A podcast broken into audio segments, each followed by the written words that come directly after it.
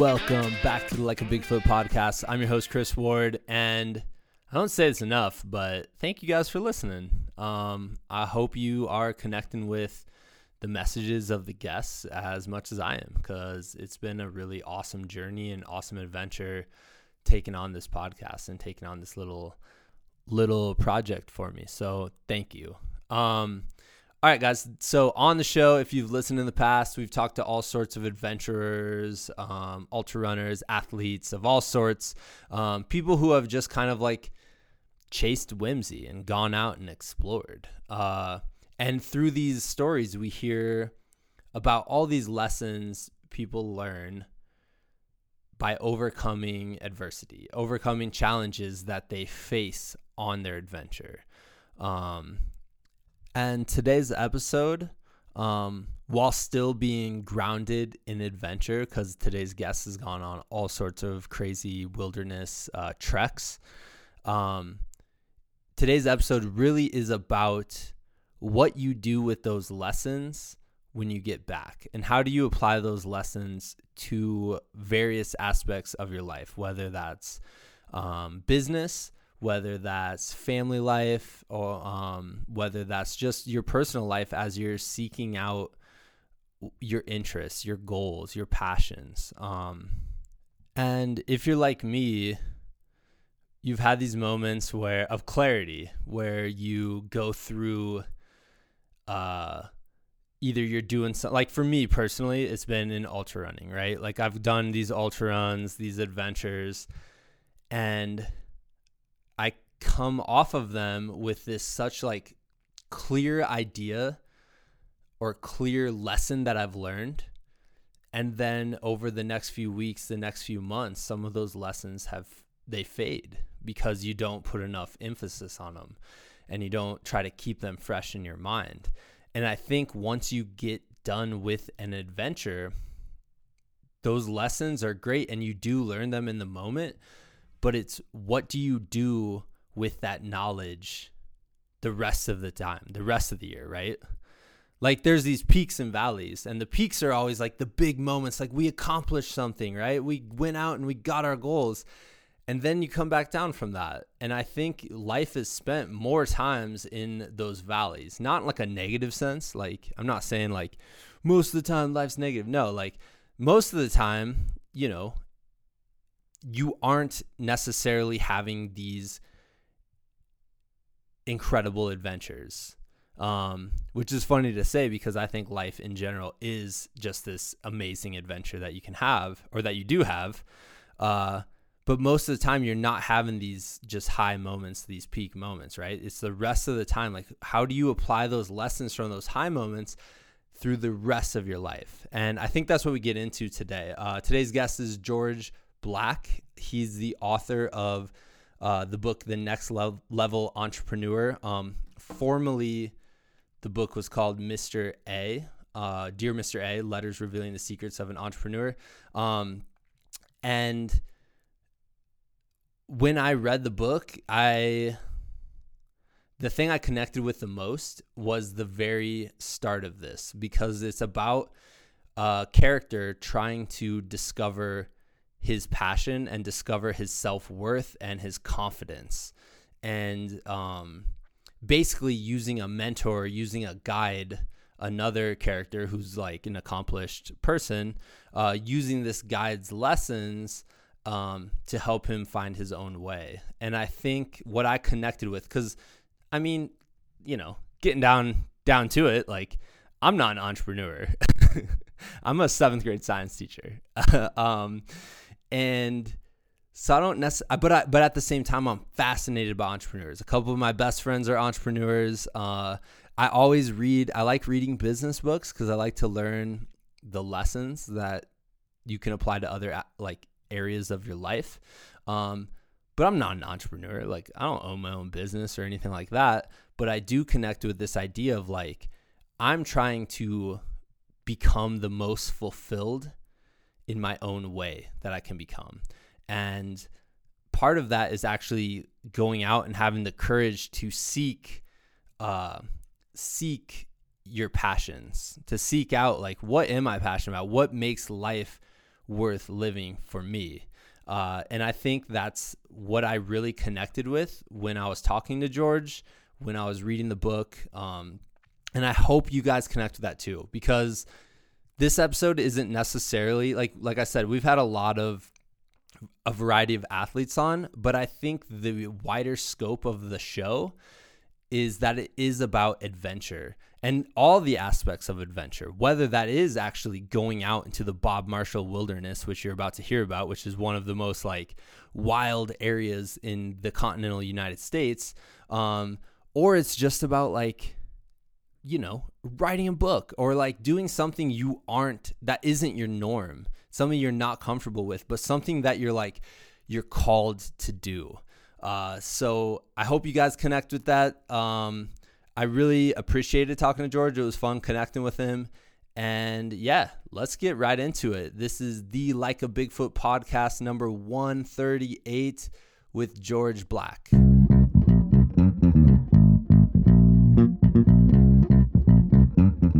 All right, guys, this week we are sitting down and talking to George Black. George, I'm really excited to talk to you, man. Can you kind of give us a little bit of an idea about yourself, just to kind of start the show? Sure. So I've been guiding entrepreneurs since 1992.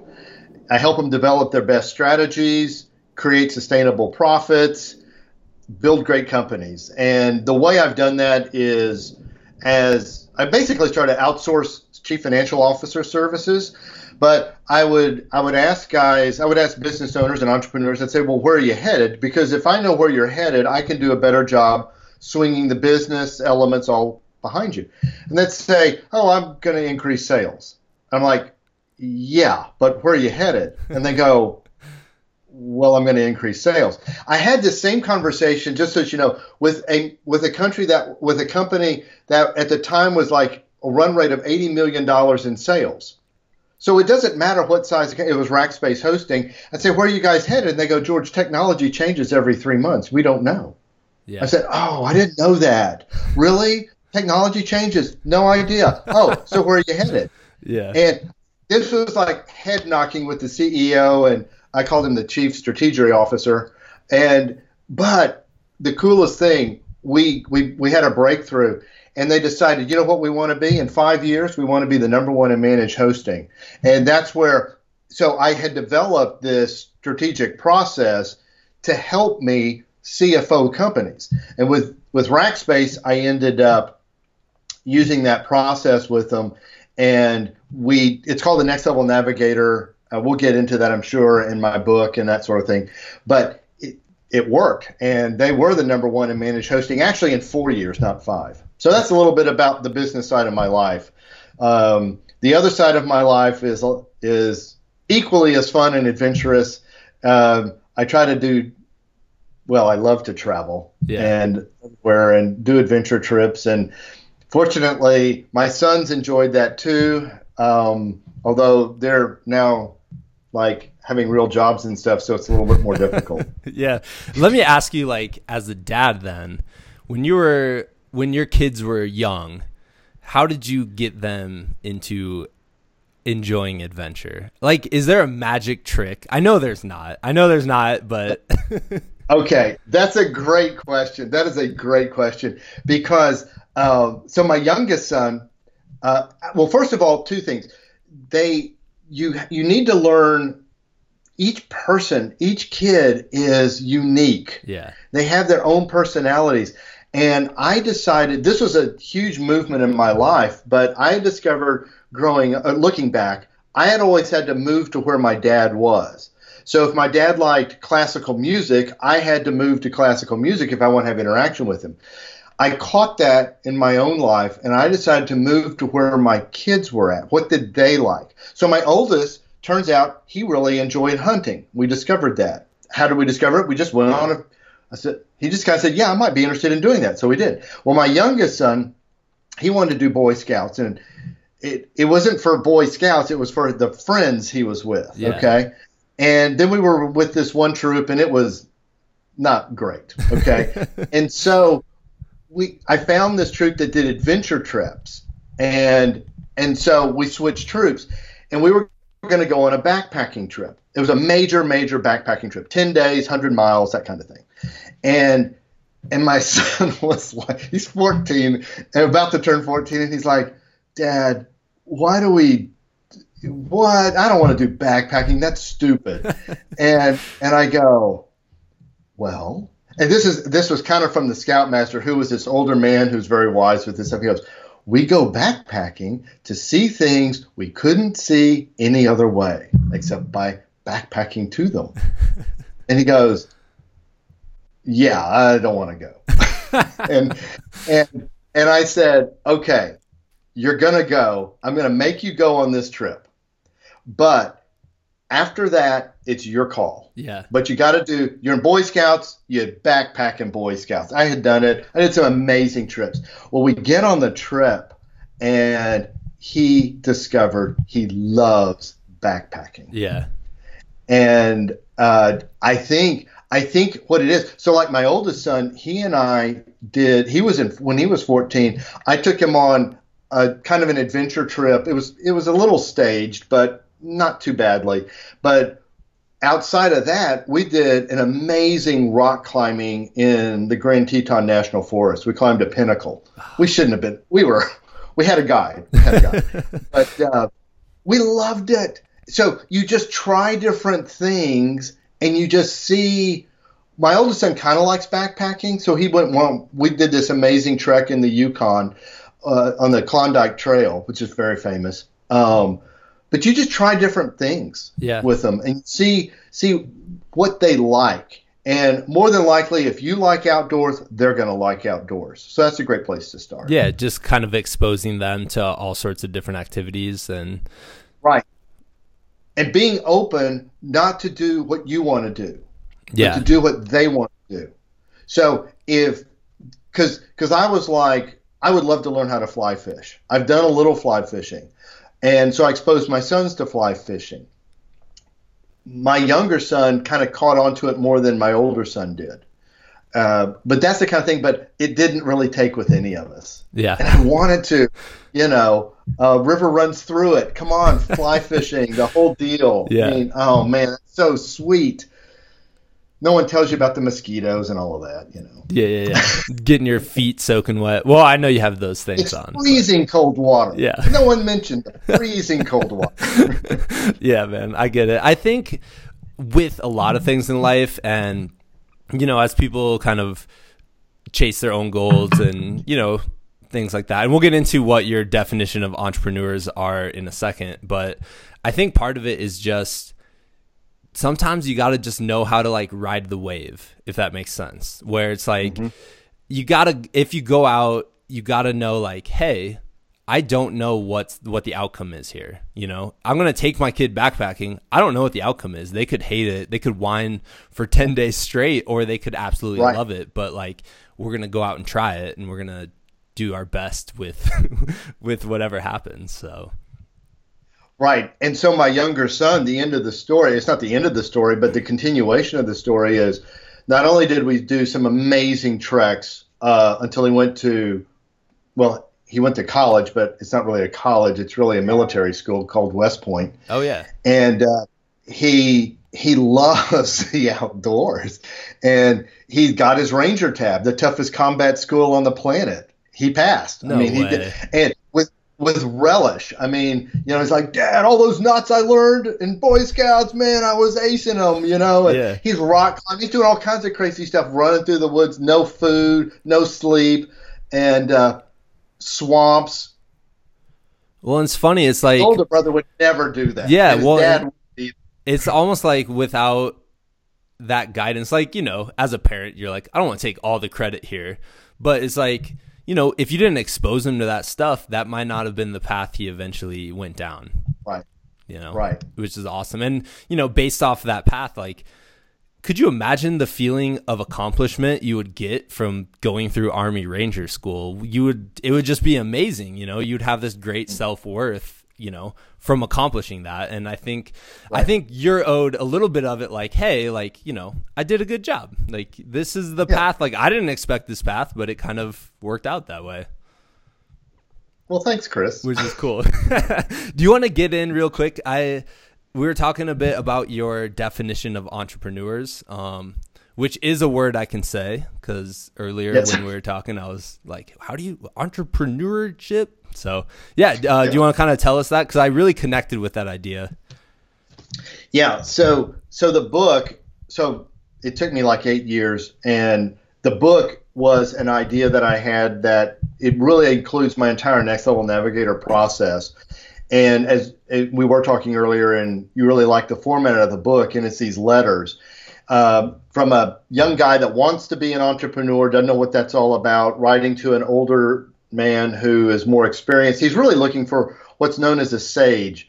And I, in the foreword, I kind of jokingly say, you know, that's not a bush or a plant. It's a person of great wisdom. But Mr. A is his name. And the book is called Dear Mr. A, Letters Revealing the Secrets of an Entrepreneur, which is about to be retitled. So you'll find it on Amazon under the name The Next Level Entrepreneur. But Mr. A tells Max, anyone with a vision for anything is an entrepreneur. But life becomes a real adventure for those who act on their vision and seize opportunity. Yeah. And so the way I characterize it, have you ever been standing in line, like, I don't care what it is, waiting for a movie ticket, in the grocery store, the post office in particular, and you think, there's such a better way to be doing this than the way these people are doing it.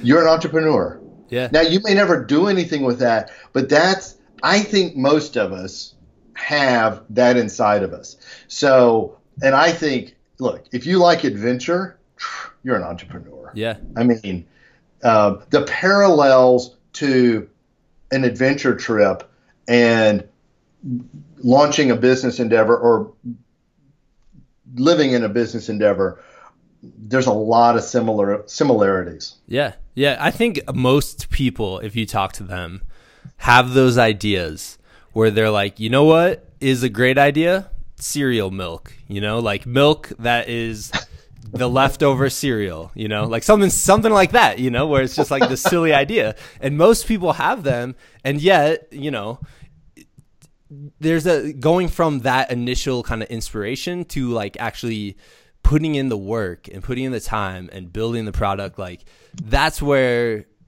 it becomes difficult. But yeah, you're right. Like I think most people have an entrepreneurial side, just whether or not they act on it is kind of, you know, and there's a couple parts of the book that I wrote down and I want to mention. I really like this idea of going after a big dream, you know, like, cause everyone tells you, everyone's like, dream big, you know, dream big, go dream big, go dream big. Like I'll tell my students that, you know, but that's difficult to do.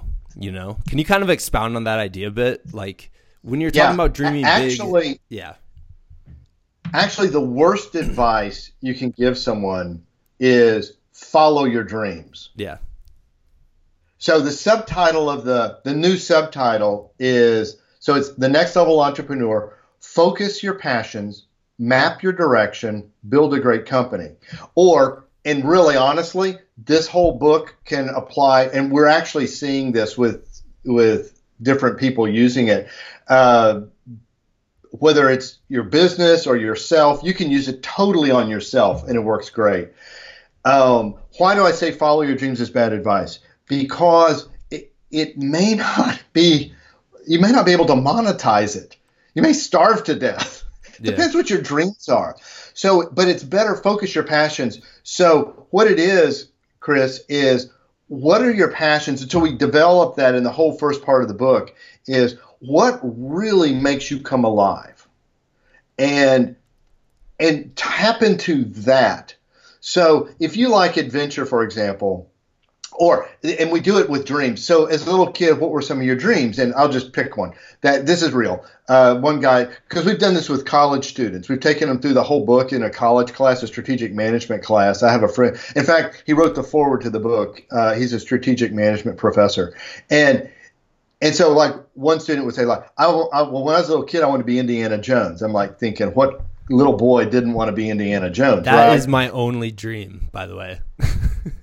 Oh, really? Yeah. Why does it have to be snakes? I know, man. Really? Well, that's one of the many ways, you know, I'm exactly like Indiana Jones, that I hate snakes. How are you with a bullwhip? You know, I'm terrible, but one of our, I mean, this is a complete side note here. I did an outdoor activity with my seventh graders, and we're walking in past these temporary classrooms that some of the eighth graders are in.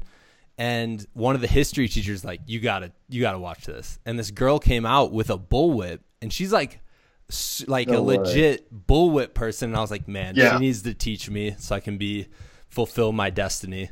You should. Okay, so let's play with that. That's awesome. Okay. Because someone who's really good with a bullwhip, it is the most amazing thing you've ever seen. Yeah. I mean, it sounds like a gun going off. Bam, bam, bam, bam. Right. I'm in Texas, right? So you know. So everyone has bullwhips. Yeah, it's bullwhip country. And so, but it's like, so with that, so he's a college student, he goes, yeah, so that doesn't tie to anything. I said, whoa, yes, it does. Because tied to that dream of being Indiana Jones is a desire for adventure. Yeah. It's not just you're going to go up and be an archaeologist and go to Egypt and find the Ark of the Covenant. It's more about you have a desire for adventure, and what do you do today as a 22-year-old college student or a 50-year-old man or whoever you are to feed that passion? Yeah. What do you do? And I don't quote this in the book, but I do quote Thoreau in the book. And he wrote, most men, or the mass of men, which is most men, live lives of quiet desperation. And in other words, they never live into their passion. They never live into who they are. And I can't speak about women because I'm not one, but I can speak about a lot of men I see that as they get older and older, it's like, what happened to that guy? Yeah. You know, he's lost the youth, you know. Well, you don't have to lose youth. You just stay in your passion and your desire. And that's what I try to illustrate in the book with Mr. A, because he's more passionate than Max. And so does this make sense? Yeah. So it's like, it ties to your dreams, but it's not following your dreams. It's focusing your passion. And some of those passions, you might be able to have this amazing overlap where you can overlap your passion into what you're doing for a living. Yeah. Or if you're an entrepreneur, into the business you want to have. Yeah. Yeah. I think, let me kind of give a summary of like I was telling you earlier, the format of your book is interesting because I've read a lot of business books, and you know, some of them are really great and some of them are like a lot kind of more dry, I guess. Right. I hate those. Yeah, exactly. And your format is basically, you have this guy who is a young, like, what'd you say? Like 22 or something, like a young man. He wants to be an entrepreneur, and is looking for guidance, looking for a mentor. And he writes this like guy who's like made it, you know, mm-hmm. and the whole book is the letters back and forth between these two characters, and through that you're able to acknowledge some of the self-doubts that most people have, especially if they're starting their own endeavor. And you know, for our conversation purpose, like, it's about like people who are wanting to do something with their lives and yet are lacking all sorts of confidence to be able to do it. So, right. You know, being an entrepreneur, you know, having a business, things like that. But there's also like, hey, like, I envision my life in a certain way. Like, I envision myself as like an athletic, healthy, happy person, and yet the person I look in the mirror and see isn't necessarily that. And I think there's a lot of connections between those two ideas in it, if that makes any sense. Mm-hmm. Yeah. But I enjoyed the format because you do acknowledge all of these self-doubting questions that like it's natural for everyone to have. And then you demonstrate that Mr. A, who is the successful entrepreneur, the mentor in this case, he's a regular person. Like, he went through all this as well. Like, it's a natural process to go through. Yeah. We might add to this that the letters are set, and actually the first letter is written on July 10th, 1941. Yeah. And Max goes through about Well, so Pearl Harbor occurs in December of that year, and then Max goes into World War II right after that. And there's not a lot of letters there. We just kind of, there's just a little filler information. But the thing is that by the point he gets ready to go to the war, he has processed a lot about who he is, but it's still like you're describing, there's this uncertainty about, yeah, this is kind of da-da-da. But in the crucible of the battle and the wars that he would go through over the next couple of years, he gets refined, and he begins to figure out he's really a leader. Yeah. And he's a leader of men in a significant kind of way. So I think basically most people just kind of go through life and they don't think about it. What I'm trying to do in this book is get people to think about what you think about. Yeah. And if you can think about what you think about, whew, you're going to be an amazing individual. Yeah. As an educator, metacognition is the number one tool to find student success and in learning. If you are being metacognitive, if you're thinking about your thinking while you're learning something new, that is extremely powerful and kind of like speed up the process. Yeah. And so then I think for all of us, we hit these experiences that test us. Yeah. And what are we going to get tested on is what we've been working on. And if you've been working on nothing, that's what you're going to get. Nothing. Yeah, you're not going to get tested. And honestly, I will tell you, there is nothing more testing than a 10-day backpacking trip with a small group of people that were formerly your friends. And about 3 days into the trek, you discover who are these people and why on earth would I? And then they're discovering the same thing about you, by the way. Yeah. And then by about day 6, you're the closest friends you've ever had in your life. I mean, it's amazing the transition in 10 days. And you're discovering, all the preparation was helpful, but you should have prepared this a little bit better, But there's a test that's going on the whole time on all kinds of levels, relational, physical, mental, spiritual, everything. Yeah, I think adventure really illustrates that in a really easy, concise way for people to understand. Just like you just said, if you're out in the wilderness for 10 days and there's all you're doing, there's a lot to do, obviously, in those 10 days, setting up camp and all that stuff. But all the other distractions have been taken away, and you get to see yourself for who you truly are, and you get to see other people for who they truly are. And there's a lot of learning there. I'm curious to hear, what other lessons have you connected? You said earlier, you have these two areas of your life, your business entrepreneur side. But then you have your adventure and dad and all that. What lessons have you learned from your adventure side that you've been able to apply to your business side? That's a great question.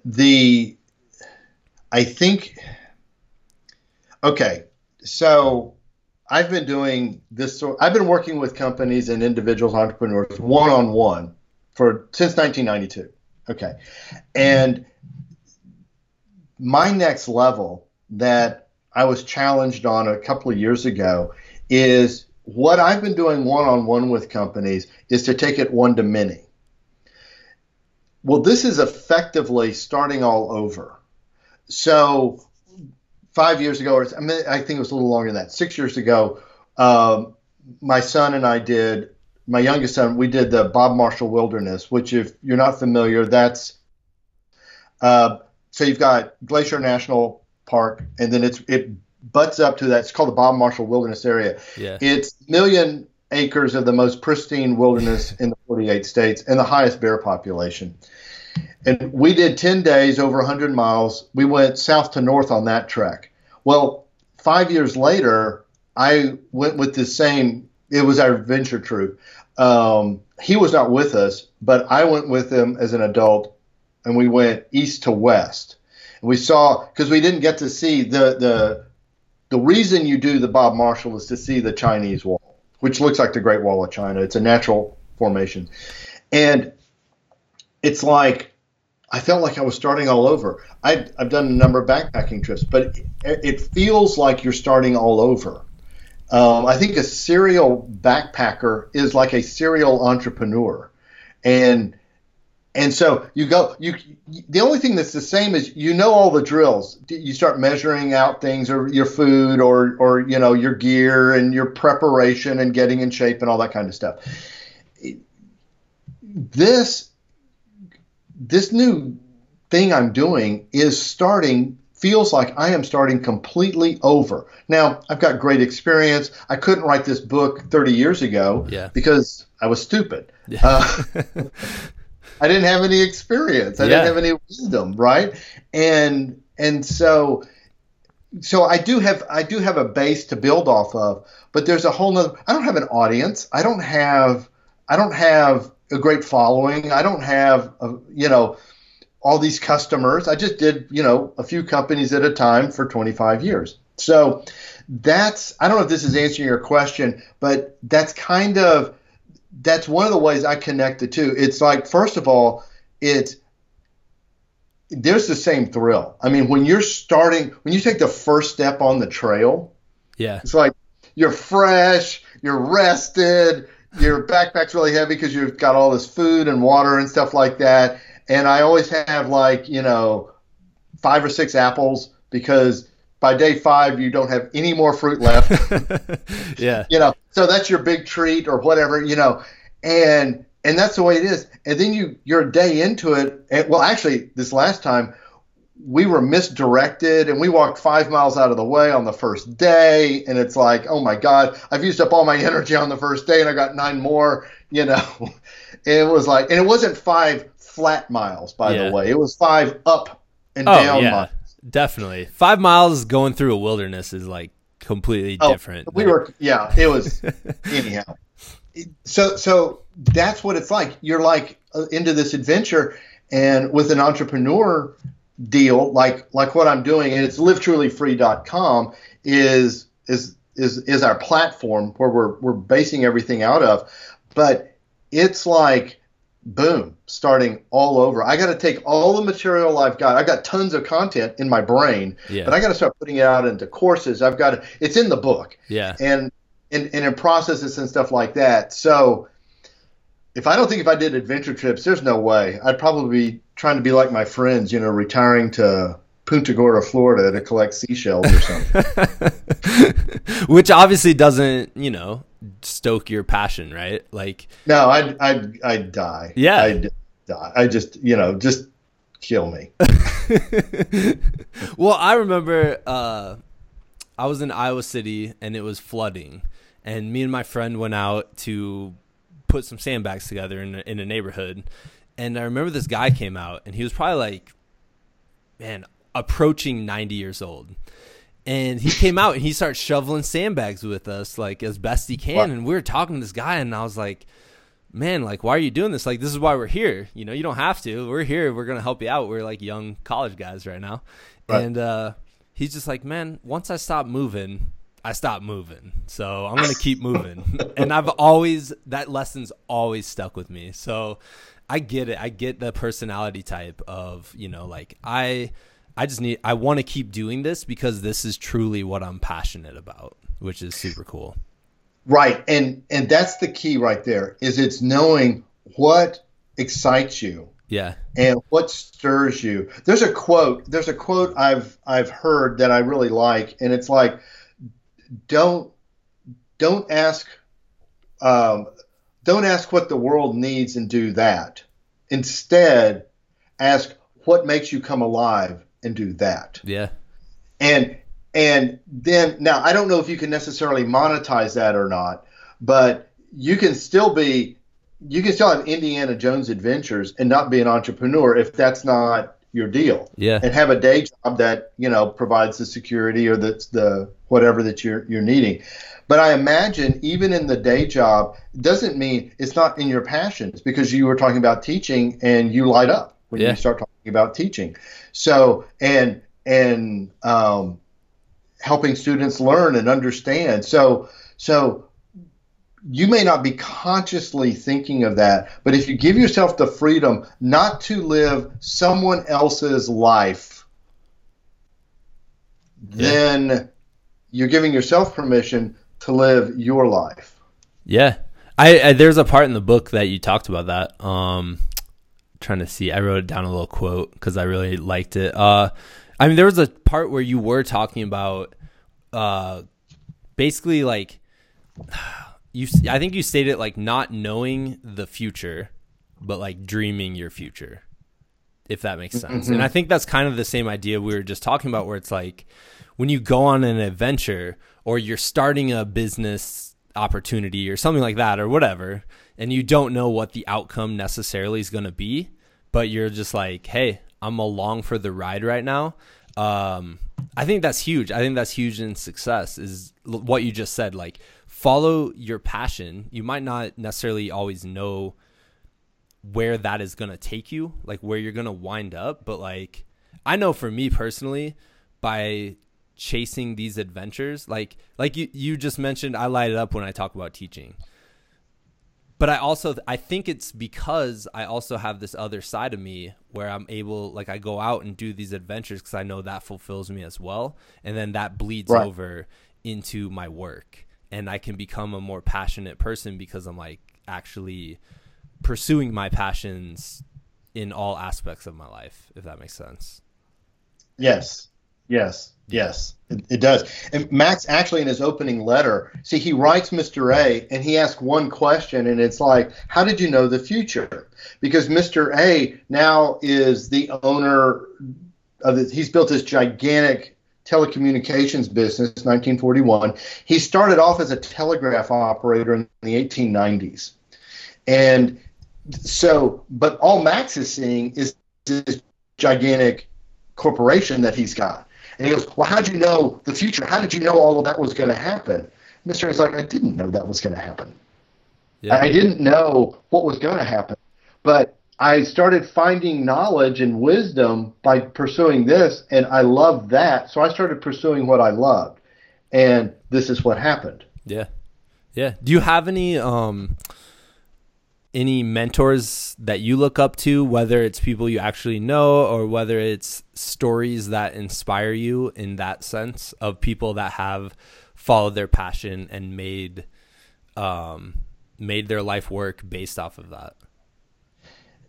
Well, yes. Early on, there were several men that at university, there were several men who in different ways were inspiring me because of living and really inspiring me to live into passion. In fact, one of them, one man had a significant impact on me because he encouraged me into a language program for the summer, and it got me to travel. And I mean, after that, I was traveling everywhere, and it was a language program in Italy. And, after all those years, I've gone back, and I've maintained contact with the friends I met and the family there, and took my youngest son there last year, and we stayed with my friend in this tiny little village in Tuscany. And my Italian mother is now 90, and she's still very good and aware. It's just so. You know, it's just like I was talking earlier, you know, like how do you know where your kid's passion are? You just try different things, and you kind of do that on yourself. Yeah. And I think the antidote is don't settle.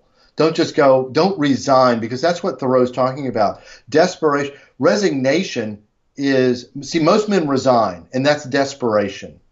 And it's just this resignation, and they just sort of resign, and they go, what does resignation look like? It looks like this. Well, I guess no one will ever buy my book. Yeah. I guess I'll just try to work with companies one-on-one until I die or run out of money, and then I'll die. Or, well, I do have good connections at a homeless shelter here in town, so maybe I could do that. Yeah. That's resignation. And what leads people to resignation, do you think? Disappointment. Yeah. So what happens is, and this is in the book, so what happens in life is we get the, oh, be polite here. The stuffings, substitute your own word there. The stuffings beat out of us. Yeah. The older we get. And so I identify that as disappointment. You can call it's usually a lot more severe than just being disappointed. So you put all this time in, and I was expecting this to happen, and boom, nothing did. They didn't hire me. I've got this degree, and I did all that, didn't work out. I'm selling, nothing wrong with selling coffee at a Starbucks, but it's being on a path, like being like thinking like I should be on this other path, but now I'm on this path. Right. You know, it's, and so, well, I'll regroup and, or, you know, and then God forbid that some kind of addiction comes in. Yep. Where, you know, you get whatever. And, you know, I mean, or tragedies happen. Yeah. You know, the tornado blows through. I talk about this in the book, and it's an utter disruption in your life. And this is a place in the book that I think this is, I don't think I'm borrowing this from anybody particularly. Yeah. I think this is really something but I'm sure someone else has probably talked about it before, but I call it creative disruption, and it's creativity coming out of disruption. So we have two choices. When tragedy hits, like, there's a town between San Antonio and Austin called Gerald, Texas, that was wiped out by a tornado. Jeez. I mean, I don't mean just like there was a few trees left. I mean, nothing was there. Wiped. Wow. Completely wiped off. Okay. That is utter disruption. And you have a choice to either just completely collapse within yourself in depression and discouragement and despair, or go, whoa, what now? And that's the question you ask. In disruption, you ask, what now? Yeah. And because, well, we can build back Gerald, Texas however we want it to build.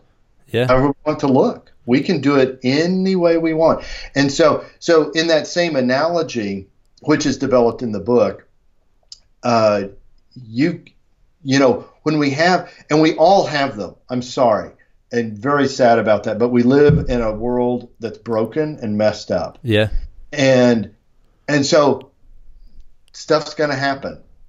Forrest Gump calls it a little different word there. But, yeah, it's the what can you control versus what can't you control. Yeah. So, Chris, I'm just guessing I'm a little older than you are. I've come to discover the older I get, the less I really don't have control over anything. Yeah, but there's the acceptance of that too, you know? Well, yeah. And it doesn't mean I give up. Yeah. No. I embrace it because it's like, I can only do what I can do. And then, you know, I can write a great book. Okay.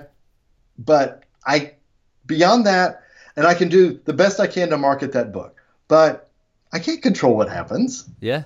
You know, it might go viral and it might not. Yeah. It's the controllables. But I think that's a much more peaceful way of looking at the world. You know, if I wake up and I'm upset because it's raining out, like for me, because I go for a run, you know, as I'm training to do some dumb, like long distance stuff. Right.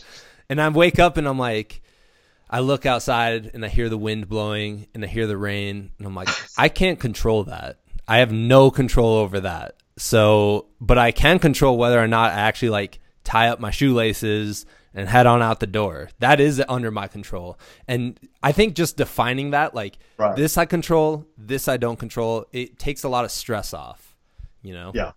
Yeah. So, no, that is true. That's true. Yeah. I think I connected with the idea of a mentor too. Yeah. You know, the whole book is about mentorship basically, or you call that, you know, finding a sage.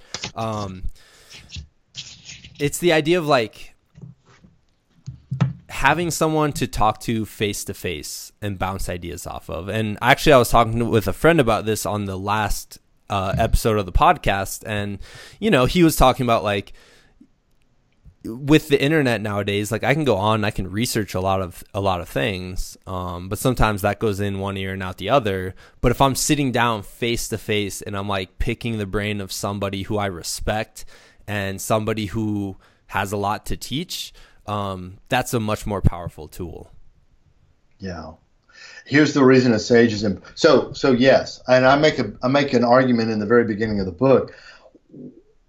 Where are sages? Why are sages so hard to find? And I think they're like diamonds. I think they're meant to be hard to find.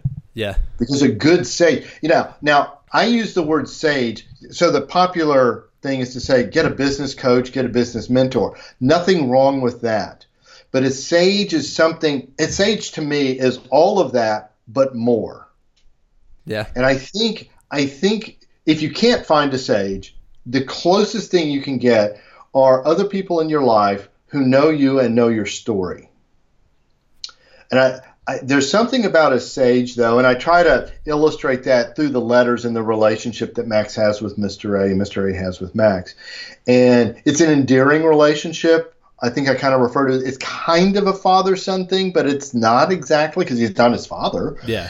But there's some father. So look, our fathers did as best they could, but I'm a father and there's stuff, I messed up on or just didn't know. Yeah. I mean, I didn't teach my kids how to put in a sprinkler system, for example. So that's just a missing element of their life. Yeah. And probably some other much more significant things than learning how to put in a sprinkler system.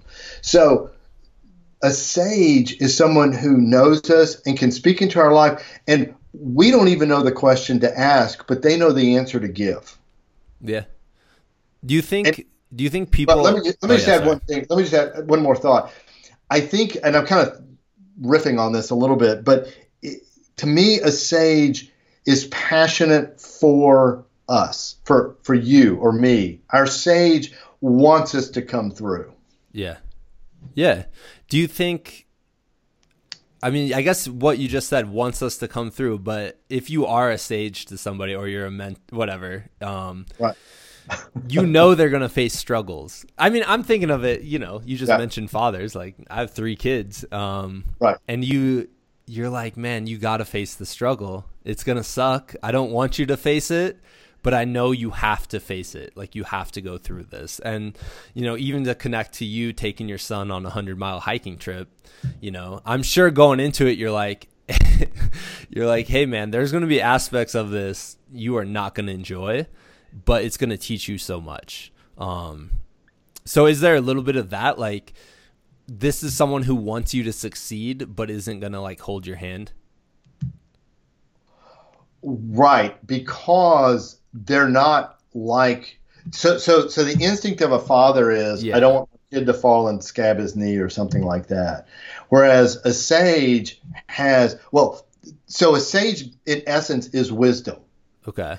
And wisdom is, this is worth reading. It's a little quote here. Tune your ears to wisdom, concentrate on understanding, cry out for insight and ask for understanding, search for them, search for wisdom as you would for silver, seek them like hidden treasures.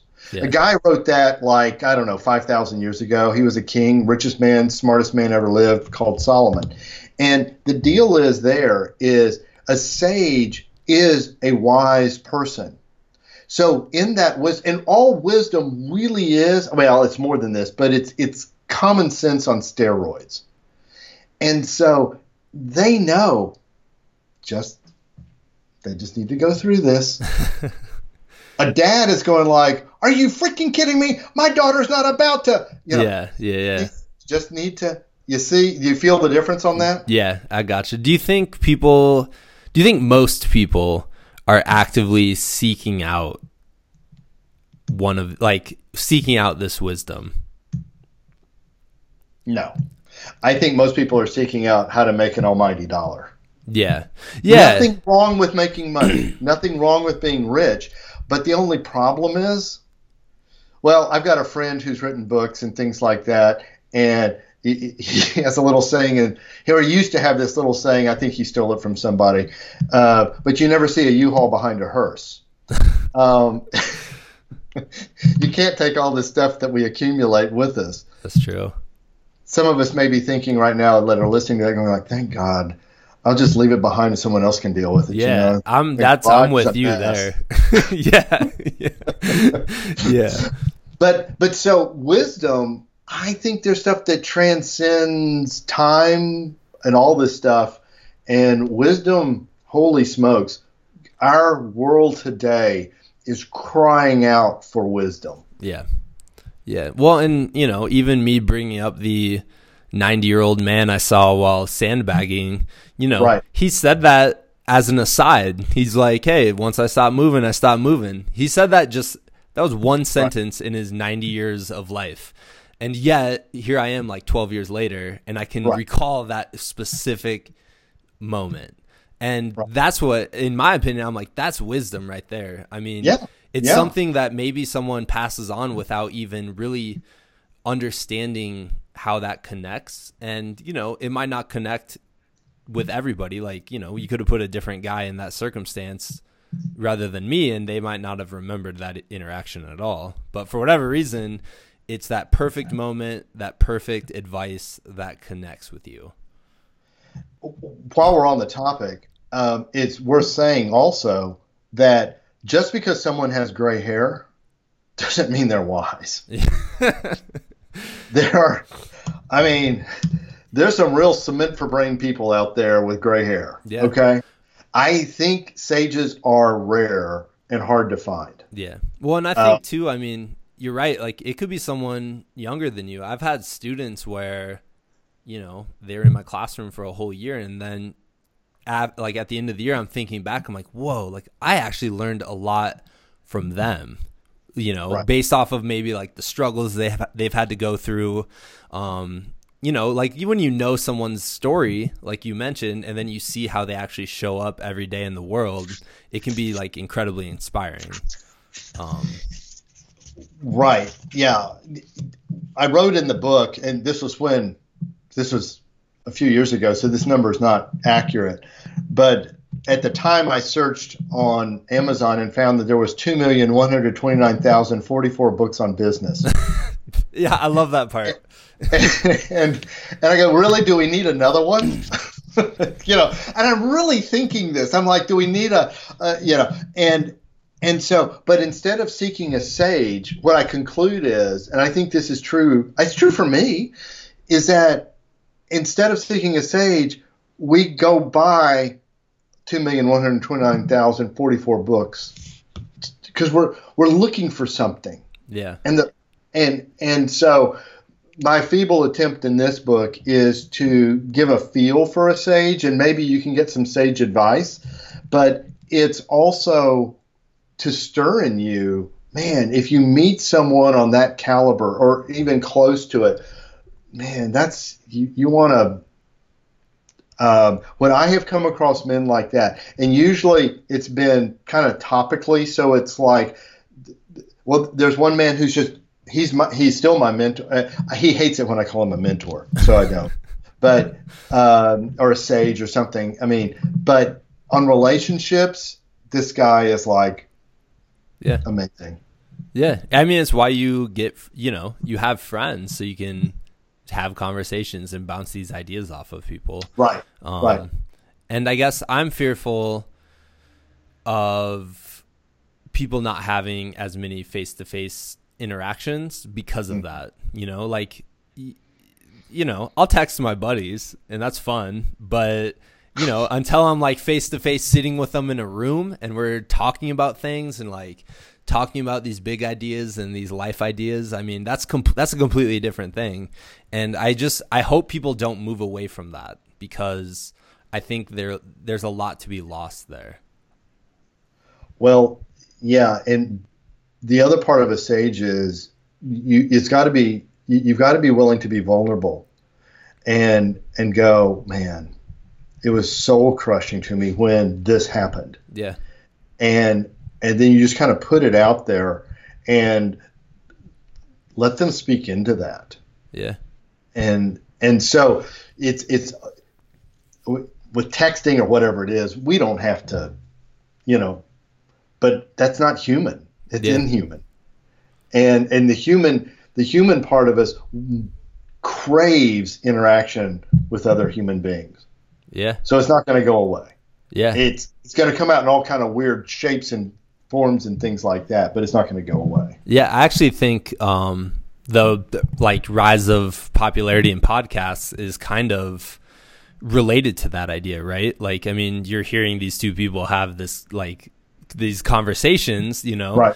And part of me is like, yeah, it's awesome. Like, for me personally, I think it's great because I could actually sit down and have conversations with people like you where, you know, if I didn't have a podcast, like, I probably wouldn't be talking with you for like an hour and a half or whatever, unless I actively seeked you out, you know? So I'm kind of like, you know, I think it's beneficial, but at the same time, I'm like, man, like, I hope people are listening to podcasts, but then going out and having conversations themselves with people who inspire them or people they can learn from and right. Things like that. Yes. So, yes. Yeah.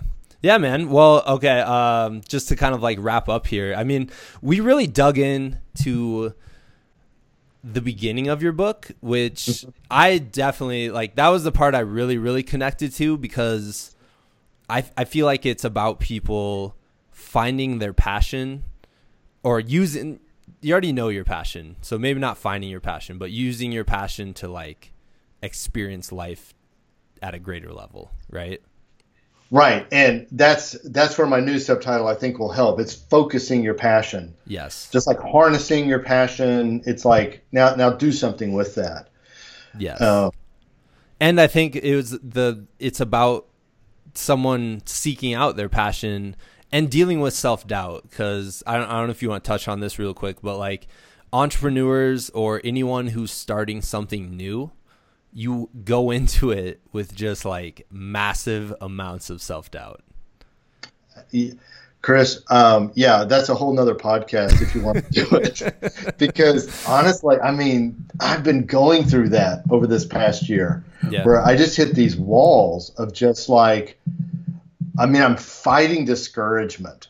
I'm just fighting, and it's nothing physically has changed in my situation, but I'm just like, I don't have any audience. I'm not gonna, you know. Yeah. It's yes. You have to battle that. There's and it will make you better. Yeah. How do you battle it? Honestly, prayer is one. Interacting with other people, like community, you know, so I've got some really close allies who really aren't connected on business. And then I've got a couple of people who are connected on business. And so deep community is a way to get through it, who know me, know my story, I know theirs, and I don't need someone telling me what I'm doing wrong in my life. I got plenty of that just from myself. Yeah. What I need desperately is encouragement.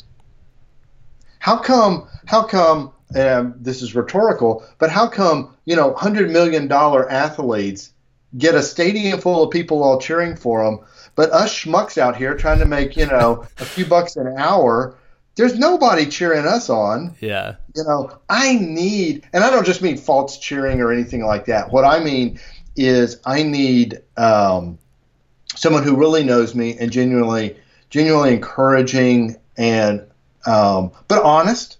Yeah. You know, putting together a video and this close ally, and I'm saying like, tell me what you really think. Tell me what you really think. I really want to know. This book, I like the new title and all of that. Put it in front of other, you know. Tell me what you really think. I want to know. Yeah. But I got to trust it with people who aren't just going to smash the hell out of me at the same time. Well, you kind of want, at least for me, like, I want a reminder of how other people perceive me, you know? Because sometimes you can get down on yourself. You can, right. You know, I mean, I always think back to like the first episode of this podcast, and I was recording the intro, and all I could think of was like, dude, what are you doing? Like, no, who cares what you think, you know, like, you know, but my heart was going crazy. I was like stressed out, and I was sitting in my office by myself. No one else is even around. And yet I'm like freaking out. And, you know, sometimes I just think like, you know, you have friends for a reason. Like they like you, they perceive you in this certain way. Like you're right. Like, you know, everybody, we all have these qualities that people enjoy about us. And it's just nice every once in a while to get the reminder of like, hey, like these are the qualities I enjoy about you, you know? Right. Which right. Is, no. Yeah. And you fought through and now look at where you are. Yeah. Yeah, exactly. And it's just like being consistent and facing the self-doubt, because sometimes you just got to be like, you know, hey, like this is what everyone experiences, which is what I liked about your book. Like the Mr. A character is like, hey, like you might perceive me as this big, like ultra successful guy, but I faced all the same things you faced, which is cool. Right. Right.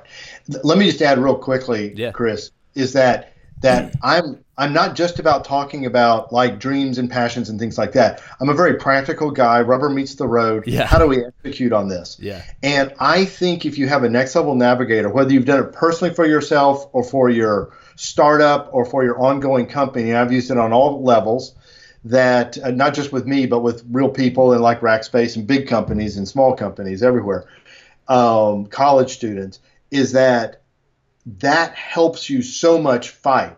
If you had a next level navigator on day one of your podcast, yes. And you had an envision as best you could, and you had a next level, and then you had strategies and all this kind of stuff, you go, oh, this is what it's all about. And you can do that for your own personal self, your teaching. I'm saying you personally, but yeah. But also you listeners out there. Let me just say, it is so helpful in those down moments to go back and I look at it and go, well, wait a minute. This is totally doable. What I've written here is totally doable and it's really needed. I want a place entrepreneurs can go that's a refuge. It's like coming in out of the rain or the storm and you go, and you get recharged. Yeah. And you're sent back out. That's ultimately my huge vision for Live Truly Free. Yeah, that's awesome, man. Well, George, it was awesome having you on the show. I want you to share like where people can find you and you know, where they can connect with you and things like that before we wrap up. Simply go to livetrulyfree.com and you can get a free sample of Dear Mr. A, soon to be titled The Next Level Entrepreneur. Yep.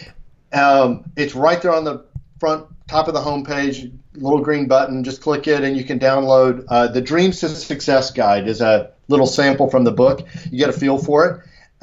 Would love to give you one for that. And then also, I hope this isn't confusing, but I'm offering a special mastermind group. Going to have 8 people called the Burning Issue Mastermind. So if you're an entrepreneur out there, you've got a burning issue you're struggling with and you can't get through it, this mastermind may be just the thing for you. It's only 4 weeks.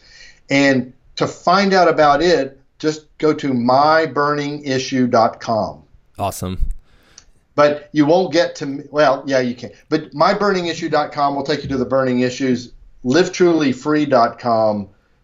Find out all about what we're doing, and we'll be adding a lot more stuff because that site's only been up for about 6 months or a few months. So that's we're awesome. Just yeah, where can people find your book? So my book's on Amazon, and or just go to livetrulyfree.com, click through the link, and it'll take you right there. Awesome, yeah. So, and I'll add all this stuff in the show notes if you guys are interested. Like I said, I really enjoyed the book. I like the format. I've read a lot of business books, and I was like, you know, you sent it. Like at first, I was reading it, and I was like, I wonder how this is going to be. And then instantly I was like, whoa, this is a total different like, approach to this. And I dig it. So. All right. Awesome. Yeah. Awesome. Well, George, thank you so much, man. I've had a blast talking with you. It was super cool connecting. So I wish you all the best in the future. Thanks, Chris. You too. Awesome. See you, man. Bye. All right, ladies and gentlemen, that wraps up the show. Huge thanks to George again. Thank you for coming on. Thank you for sharing your story and your ideas and really just, you know, bouncing ideas off of each other with me. That was a lot of fun. Like I said, and like George said in the show, his book's called The Next Level Entrepreneur. You can check that out wherever you find books, or you can check out his website, livetrulyfree.com. And the book previously was called Dear Mr. A, Letters Revealing the Secrets of an Entrepreneur. All right, guys, I hope after this conversation, I hope that you are out there truly trying to find whatever it is you're passionate about. And also, like, I guess from the perspective of a parent, I hope you're just like keeping an open mind to what your kids are into. And you're also, though, at the same time, you're exposing them to all sorts of new experiences, because, you know, we all might have these passions or these things that we are just like incredible at, but we need that spark, right? Like, you need that spark to be able to, like, let's say, who's a famous artist? Okay, Ninja Turtles. Michelangelo. No, wait, he like did sculptures and stuff. Let's say Leonardo, the leader of the Ninja Turtles, Da Vinci, never like picked up a paintbrush, right? If he never had the opportunity to have a paintbrush, how is he supposed to know that he's an incredible artist, right? Let's say Leonardo the Ninja Turtle didn't pick up a sword. How does he know he's going to be like an awesome like samurai thing? So I guess that's my point there is, as a parent, we think about, I think I'm more conscious of this. Like yesterday, I took my daughter skiing and she had skiing lessons for the first time. And it was a very conscious effort of like, okay, let's see if she likes skiing. She might not like it. This might be a terrible idea. Like the ski instructor told me after she took 3 5-year-olds up the ski lift at the bunny hill and then spent the next 40 minutes coming down the bunny hill once, which was hilarious as a dad watching that. But it might not be a good idea, but it might also be the spark that's needed. Like my daughter came home and she was so psyched. She had so much fun, even though they took 40 minutes to come down the hill, but she had so much fun skiing. She even told me this morning, she woke up, I was like, what did you dream about last night? She's like, I dreamt about skiing. What do you think I dreamt about, Dad? Right? And I think as parents, we're more conscious of this, but when we try to apply it to ourselves as adults, we aren't as open to new experiences, right? Like, you know, it's nerve-wracking to go. Like for me, even like one thing I've always wanted to learn is I'd love to go to jiu-jitsu class. I think that'd be a lot of fun. At the same time, the thing that is stopping me from going is really myself and my self-doubt, because it's going to be me walking into a completely new situation. Like I never wrestled or anything like that. I've never worn the cool like gi ninja suit kind of thing, right? And so those things are what's stopping me. But who knows? Like I might love it. I might hate it too. Like I could go to one class and be like, oh yeah, this isn't for me. But I don't know that right now because I've never tried. And I think just kids, when we see them, they're open to so many new experiences because literally everything in their lives are new experiences. And we lose that a bit as adults, me included. And I think it's something to strive for. So even listening to this, I mean, if you're like, I've always wanted to start my own business, and yet there's like this reason and this reason and this reason and this reason to not start your own business, most of that comes down to you aren't comfortable with putting yourself out there because you think you might look foolish. And I can say this, and yet I'm not walking the walk when it comes to like going to a jiu-jitsu class, but I almost think it's more foolish not to make the attempt. Maybe I'm giving myself a pep talk right now. Maybe that's all I'm doing. I'm like, dude, you should go, right? And then sometimes you need that mentor. You need that friend that's going to be the one kind of like comfort blanket for you, right? Like I imagine if I went, a guy who's been on the podcast before, Ryan Esdor, from Des Moines. He's been on 3 times. All of his episodes are like some of my favorite ones we've recorded because I love the guy.